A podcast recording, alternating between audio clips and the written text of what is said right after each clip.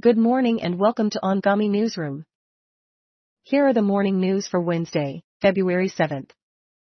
In world news, Hamas has responded to the latest deal offer according to officials. The ongoing crisis in the Mideast continues to escalate, and it's important to stay updated on the latest developments. In addition, the Houthis have reported firing at two ships in the Red Sea, causing damage to both. This incident highlights the tensions in the region and the need for a peaceful resolution. Moving to the Middle East, the brother of an Iraqi student killed in airstrikes holds the U.S. responsible. The tragic loss of innocent lives in conflicts is always devastating, and it's essential to address the concerns and seek justice. Furthermore, there are calls for answers regarding the whereabouts of Hind, a rescuer who went missing more than a week ago while trying to save a trapped six-year-old. The community is seeking information and hoping for her safe return.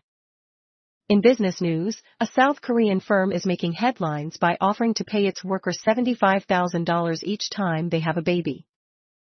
This unique policy aims to support work-life balance and encourage employees to start families. It will be interesting to see if other companies consider implementing similar initiatives in the future. Turning to the tech world, Taylor Swift is threatening legal action against a Florida student who tracked her jet. Privacy and safety are crucial for public figures, and this incident raises important questions about the boundaries of personal space in the digital age. Lastly, in the entertainment industry, we have sad news to share. Country singer Toby Keith has passed away at the age of 62 after a battle with stomach cancer. Keith was known for his contributions to the country music genre, and his loss will be deeply felt by fans around the world. Thank you for tuning in to Anghami Newsroom. Continuing to our interview, please welcome our editor-in-chief. Former British PM.